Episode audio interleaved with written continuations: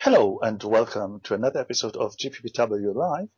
This time we have the Cross Atlantic edition because I'm joined by Tom Lee, our intrepid social media editor and general awesome person. Hello. Finally, finally. Good to speak with you, Moritz. It's Ah, yeah. been a little while. Yes, we just And I also want to rec- I also want to say I also am the interim assistant director. Just to give a little bit of a plug for my title there. our most humblest of apologies for. Of course, I understand. We're busy Uh-huh. people. Well, yeah, busy and apparently very, very vain people. Um, Oh yes, comes with the territory. comes, yeah, comes with being a social scientist. Exactly. So, um, Yeah. So uh, what we want to do now is basically give a quick half an hour-ish update on not necessarily what GPPW has been up to, but what the world has been up to. And um, with the virtue of us being in Canada and Germany respectively, we'll each talk for a bit. And then we will also have a more informal episode coming up next week, um, in which we will be a bit more freestyling and a bit less professional than, than now, whatever that means. Um, all right, you want to start? Sure, yeah. Well, going on in the world, lots, lots going on in the world, sort of generally.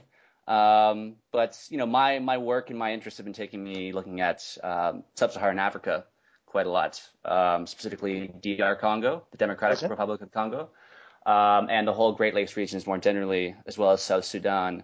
Um, and well, the entire region is is having its troubles these these days, of course. Uh, but DR Congo especially is certainly going through its own sort of constitutional crisis. Uh, to give a bit of a back, backdrop here, um, the president uh, is Joseph Kabila. Now, he is the son of Laurent Kabila, who was actually the general who led the wars, the First and Second Congo War, against uh, Mobutu Sese Seko, who was then called Zaire's uh, long-term dictator. I think he was a dictator in every way that you can imagine. He had the sort of gravelly voice, he had the funny hats, he had the sunglasses, he had the plunderous wealth from his uh, government coffers. I think it totaled in the end to be about seven billion. Uh, you know, he'd fl- he'd fly his wife on Concorde uh, jets to go to Paris for shopping trips. It was the whole deal. So he was removed from power in those It wars. does, it does sound like fun though. It does, yeah. It pays to be an African dictator sometimes, apparently. Good job if you can Yeah. get it, right? Yeah, Um, that's a big if though. If, if yeah, a very big if. Um, so again, he was deposed through those uh, wars with uh, Laurent Kabila, who then became the first democratically elected president of DR Congo.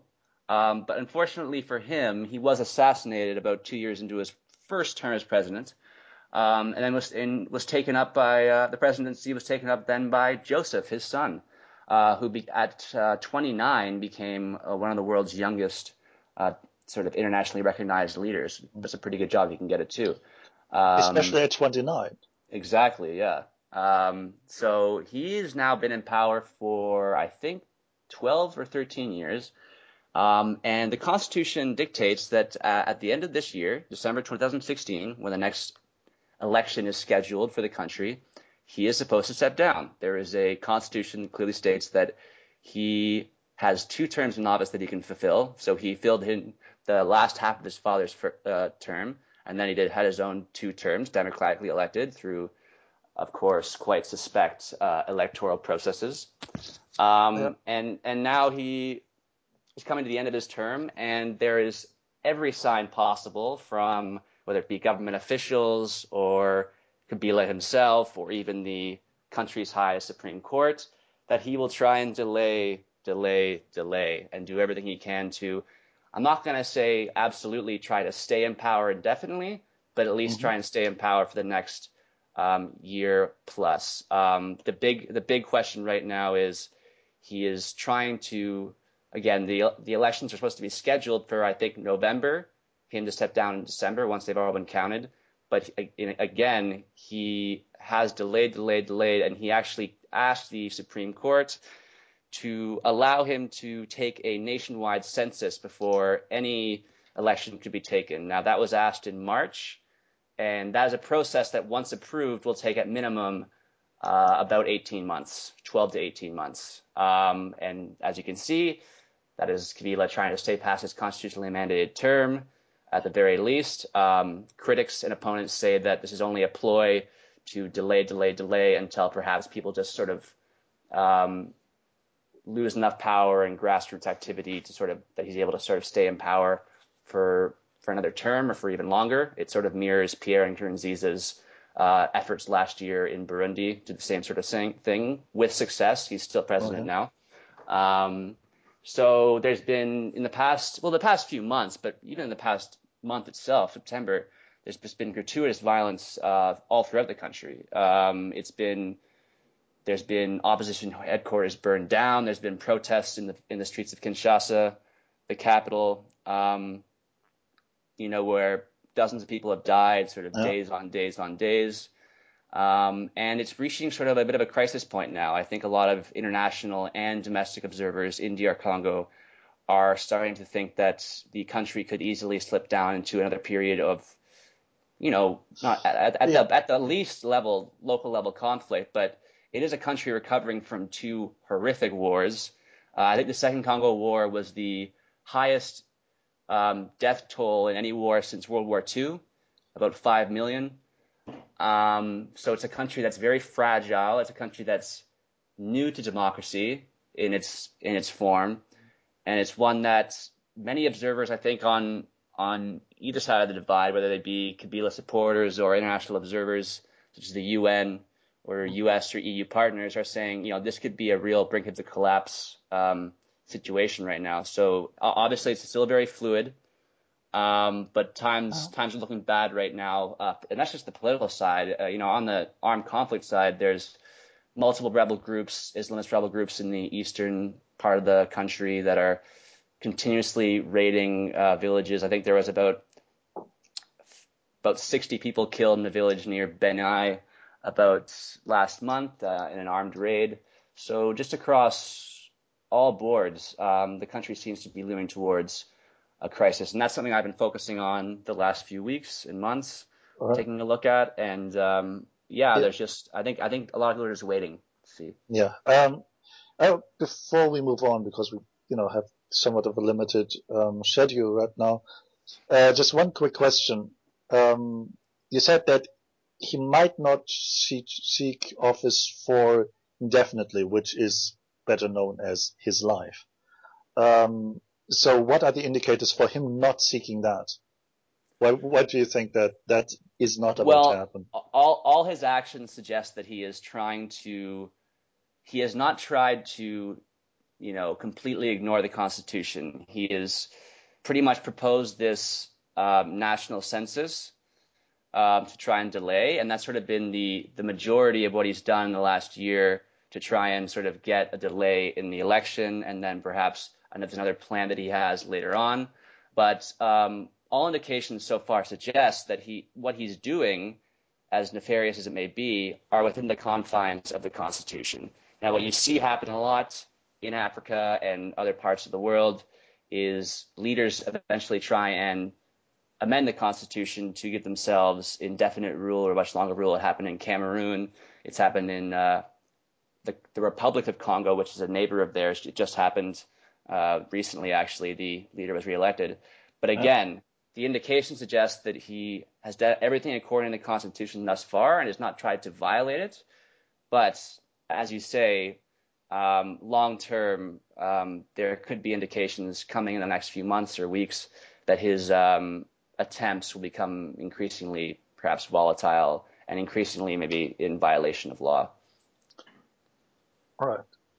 Good. Um, yeah, I'd probably follow that up with like one short um, comment about something completely different on a completely different continent. Because go right ahead. We, we got limited time, we want to. Yeah, either, way, have... people, either way, people check out the DR Congo conflict yes, and, and make sure you uh, read up on it because it's a very and, interesting but also very dangerous situation happening right now. Yeah, and we will probably also talk about it um, with a more loose tongue in the episode next week. Absolutely. So yeah, um, but yeah, I just want to quickly do what the usual GPPW thing, which is updates about Germany. Yay! Always good to um, hear. There's well, yeah, Well, interesting, not, not always good. Interesting. Not yeah, always uh, good. So the the most the latest developments were, or yeah, the latest developments were bombs in eastern Germany, which is so much less fun than it sounds. Um, so there was a, a, a, a bomb exploded in front of a mosque this Monday. So we have a good idea what are, what the motivations are, but luckily no one was hurt. It was detonated like in the at night uh, during the night from Sunday to Monday. Right. Uh, Okay. and So no, no was- one around, and no one around. There was like physical Thank damage, goodness. of course, and but yeah, of course, the biggest amount of damage and the biggest kind of damage has been dealt, which is uh, yeah, fear, which is insecurity, which is uh, you know the uh, the proclaimed rebellion against the system of do-gooders and whatever. So yeah, and then there was actually today uh, a uh, a fake bomb was found in Dresden, and that was not just found anywhere in Dresden, but it was found at at an like cultural heritage site, and the whole city of Dresden right now is preparing for the celebrations for the National Day of Unity of of Germany. The re- reunification day is that's going to happen on 3rd of October. right. So the whole city is preparing for that, and then, you know, the somebody On the backdrop of a culture of fear and Yeah. xenophobia and, and then and all that bad stuff. Yeah. So those are the most recent events, and I mean, of course, the usual politicking is happening as well in the aftermath of the elections that we covered, but nothing overly surprising is happening. And I'd rather skip back to you for Canada update, if I'm, if I'm not mistaken. Yeah, well, you know, in Canada, uh, we gotta say we're we're we're not exactly the most the, the most exciting country. Uh, we're hosting the World Cup of Hockey right now, um, which is That's- always good. That's One, what? Pardon me. That's not nothing. It, well, at least for Canadians. And it's and it's team and it's Team Canada versus Team Europe, um, in the final. So, you know, we got we got some real sort of rivalry going on here, uh, Murray. It's, you can be the Oh. Europe team, I'll be the Canada team. So I'll so I'll not be good in hockey. But you know, it'll be our intellectual uh. Ah. oh, let's let's not do that. We're we're you know We're all friends here. well we all want to save the world and all want to save save ourselves a bit more. Um, Yeah, I mean the Can- Canada news right now. This is very sort of um, unimportant news in the geopolitical side of things, but we do have uh, Prince William and Princess Kate um, viewing the uh, Canadian West Coast. They've been doing a lot of good work, um, not work, but a lot of good meetings with uh, First Nations leaders and environmental uh, leaders. We just had a new rainforest created on the West Coast. I think it's the Great Bear Rainforest oh, nice. um, that gave well not it wasn't created but it was they created a you know a special jurisdiction that would have you know no commercial activity whatsoever and a wildlife preserve um, and you know Kate and William visited it they've been talking to a lot of First Nations leaders because um, the First Nations issue is really the sort of the national shame of Canada and it's becoming an increasingly important um, topic and maybe not increasingly important but increasingly visible topic Yeah. under Justin Trudeau's government. Um, I think the important difference between the government of Justin Trudeau, who's our current prime minister, and the government of Stephen Harper with regards to Aboriginals is that there was just no there was just no discussion. There was no cooperation with, with Harper, and there was very little, um, at least on the surface, very little effort done to, you know, make reparations and, and make sure the communities in the far north, because many First Nations in Canada live in very far north uh, regions that have limited access to whether it be clean water, uh, food. Apparently, I heard uh, in Iqaluit, in Nunavut, a bag of flour can cost twenty dollars.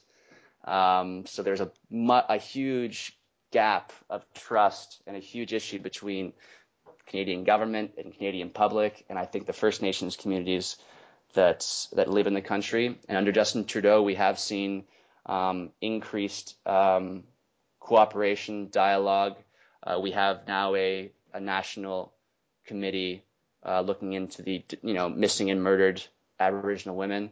Um, so I think on the whole in Canada, we can say that, um, you know, the, the, the government of Justin Trudeau in the last year or so, it has been almost a year now, um, while it has its problems with many people, I think we can we can find that you know related to our increased dialogue with First Nations and even you know taking the lead on things like the Syrian refugee crisis as, as best we can.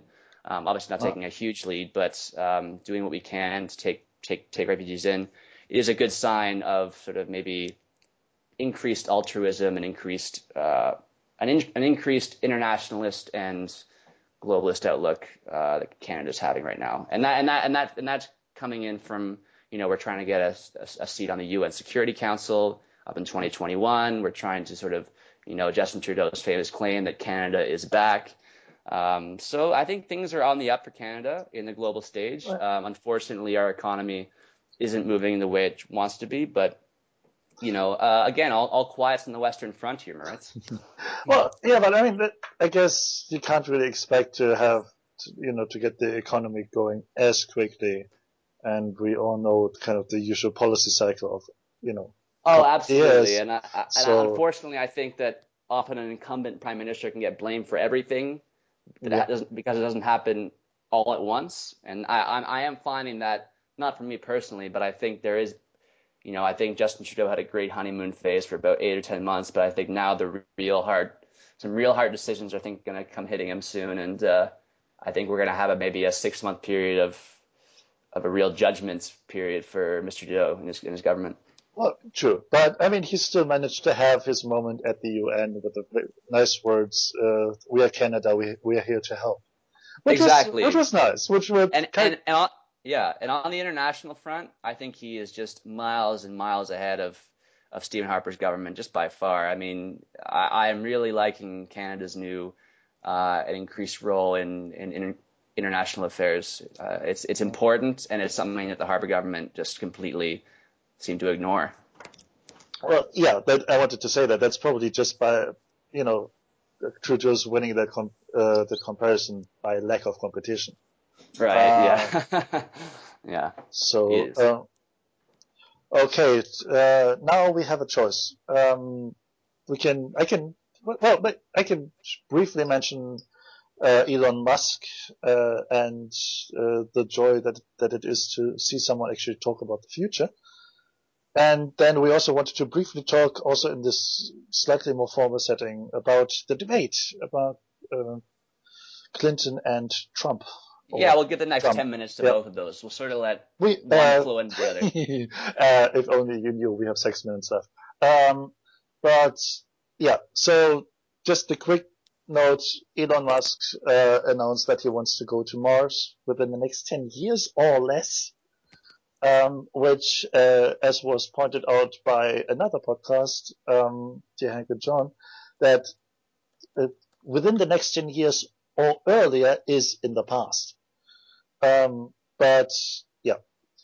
Anyway, it's, it's, it's, a very it's a very cool uh, very cool development. I think Elon Musk he just seems to do everything, eh? Whether it be Tesla or SpaceX or you know uh, PayPal before that. I mean, yeah. um, it's amazing. And did you, did you hear that he wants to name um, the Mars-bound craft after the sci-fi ship in Hitchhiker's Guide to the Galaxy, The Heart of Gold? I like that a lot too. I did not know that. that that's, that's, a really yeah, cool. Uh, yeah, that makes my nerd heart glow. No, I think Elon uh, Musk makes everyone's nerd heart glow in, in, in its well, own ways. Well, I think there's us nerds, and then there's everyone else who thinks he's going to become a supervillain. That's um, true. I think he is one. He is one step away from possibly sliding down that path, yeah, Lex just, Luthor path. yeah, just, yeah, or just one dip in the wrong kind of acid. Right, exactly. Um, yeah. So a SpaceX yeah, chemical explosion. Yeah, but it, it's actually um, to come bring it, you know, 0.5 percent back to politics. I've recently read up on things like Utopia for work, and it was actually nice to see that someone is putting a positive spin on the future. And oh, absolutely. There's a lot of someone, doom and gloom. Yeah, and it's it's just because of that I think we should be very happy that we have someone like Elon Musk, but also, I mean, the other space um, entrepreneurs, Jeff Bezos, Branson, all the, you know, NASA, for Pete's sake. Yeah. Uh, just yeah, that, they're they're an among important. others, yeah. Yeah. Uh, among others, and NASA. Um, yeah, that we have those people and that in the not so far future we will have some images that, you know, teenage, teenagers can dream about again. And yeah, no, it's very exciting. quite reassuring. And yeah, now maybe with the last, let's see, five minutes? Oh, four minutes. The, the, the debate. Yeah, that was something, eh? That was something. Uh, yeah, so I guess they say that um, all the scientific polls show that Hillary won, but I think it pretty much depends on which candidate you liked or disliked. That's how you reacted to who won. I mean, I think every Trump supporter I've heard from or seen online says that Trump won, and every Clinton supporter says that obviously Clinton won. Um, but for me, it seemed very obvious that Trump had about 20 good minutes. He really hammered her on NAFTA and the TPP. He kind of he had her faltering a little bit there, and it was I was a little bit uh oh, she might get kind of pounded here. But he just he can't last in a debate format. You know, he, after an hour or so, he was just rambling incoherently about nothing. She was getting him hard on his you know his inability or his unwillingness to pay taxes, his character flaws. Um, his just illegal business dealings. And yeah, I think by the end of it, you have, you have to say that Hillary won that debate.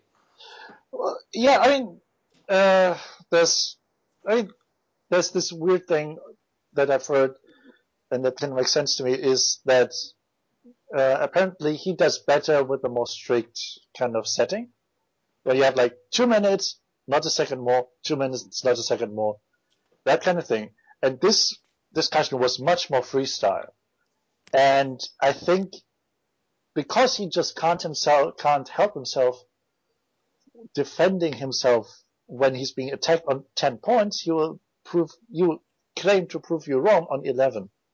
Yeah, exactly. And, I mean, and, such and I think that's what, that's how Hillary got him by just, you know, pushing uh, into his, what seems to be quite a considerable personal insecu- insecurity and just criticizing him in so many different ways that just by virtue of his, or lack of virtue, of his personality, he felt like he had to def- defend himself and completely forgot attacking her when she clearly gave him a bunch of really good openings which he could have, uh, you know, attacked her viciously.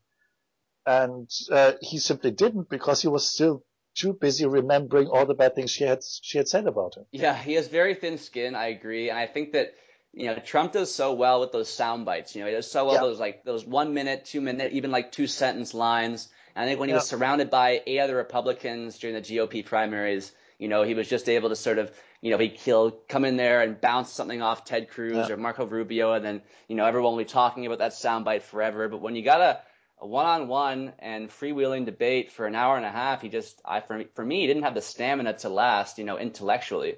Um, and by the end, he was just, you know, wrong, wrong, wrong, you know. Yeah, just I think they, I think the they said that Trump made 34 false claims during the debate, and Clinton made four. So it's a pretty yeah, but- big divide. Yeah, but I mean, one could probably say that he reverted back to his to his original form Yeah, because exactly. there was like there was no pretense after 20 minutes or like 25 probably, but like he started losing it at Yeah, he and- and he seemed like all the all gloves were off and sort of all pretext just went away in his head. Yeah, and but I mean, it was kind of Hillary was, you know, better uh, debaters could have beaten her, you know, quite comfortably probably, but just just by virtue of her not looking insane, um, and by you know she had her more human moments, which was nice to see, uh, you know, but Yeah, yeah, no, she did. yeah, and I mean, it, just that giggle was just. Oh yeah, just- it's like, oh, okay. Oh. Sorry, that is the uh, 22. Well, anyway. oh, I thought it was I thought it was 27. I'm, my bad. No, no, I, no, no I got that wrong. but it's like 20, 27 plus, like including intro and outro. So we have like. Oh, okay. Yeah, okay, that sounds good. Um, yeah. So Yeah, but the the debate, I think it was at least a nice bit of theater, and the next ones will be different, both in, both in terms of structure, and maybe you know Trump will actually prepare. we'll see. You never know. Uh, yeah. Okay. Crazier things have happened. So, do you want to do the honors of the outro? Well, guys, thanks so much for listening to the Cross Atlantic GPW Live edition. Uh, I'm Tom Lee, and that's Moritz Ricard. And we enjoyed having you on the, the show this time. And, and look next week or the next few weeks for for number two. Yes, exactly. So, talk to you later, guys. Bye. All right, guys. Bye bye.